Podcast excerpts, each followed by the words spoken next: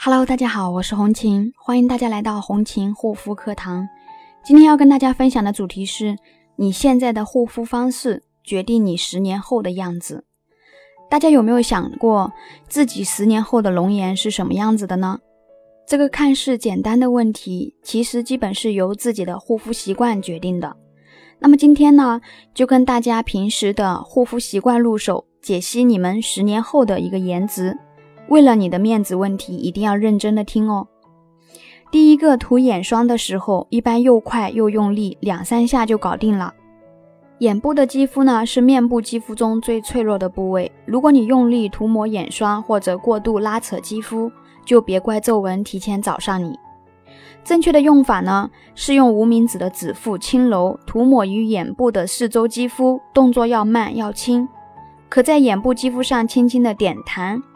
并且顺着一定的方向稍作按摩。如果实在控制不好力度呢，那么建议使用辅助产品，比如说自带的震动按摩头的眼霜，以避免弄巧成拙。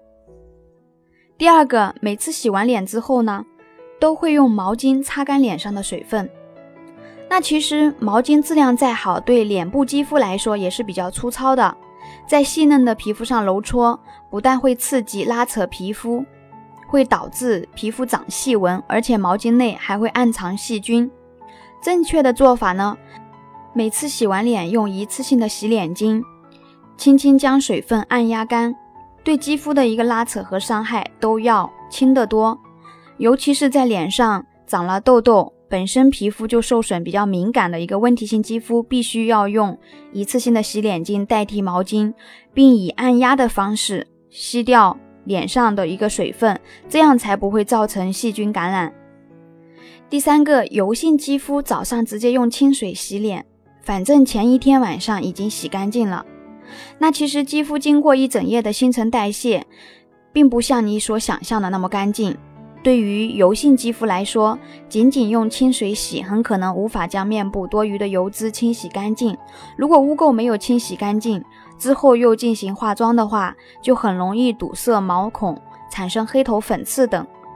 那正确的做法呢，如果你担心过度清洁会伤害肌肤，可以选择温和不刺激肌肤的氨基酸弱酸性的洁面产品，在彻底清洁的同时呢，能够给予肌肤足够的水润感，洁面后呢，皮肤也会比较清爽柔软，不会紧绷干燥。第四个，干性肌肤不能使用美白产品。那其实干性肌肤与使用美白产品没有直接的关系，但干性肌肤一定要将保湿放在首位，以补充的水分保证肌肤维持日常的新陈代谢，否则美白成分是不会被肌肤所吸收的。那更好的做法呢，最好就是能在晚上睡前多用保湿和美白功效的产品，让肌肤有机会充分吸收营养。另外白天的时候呢，要重点做好隔离防晒工作，才能逐渐显现美白的一个效果。第五个呢，每次卸妆的时候，总是要先用纸巾直接抹去唇膏，然后再直接洗脸。那么其实直接用纸巾抹去唇膏，这样做呢，会对嘴唇肌肤造成拉扯刺激，不仅会对唇下皮肤的毛细血管造成破坏，长此以往呢，会令唇色变得更深，而且唇部卸妆不彻底会导致色素沉淀，严重的甚至会引发炎症。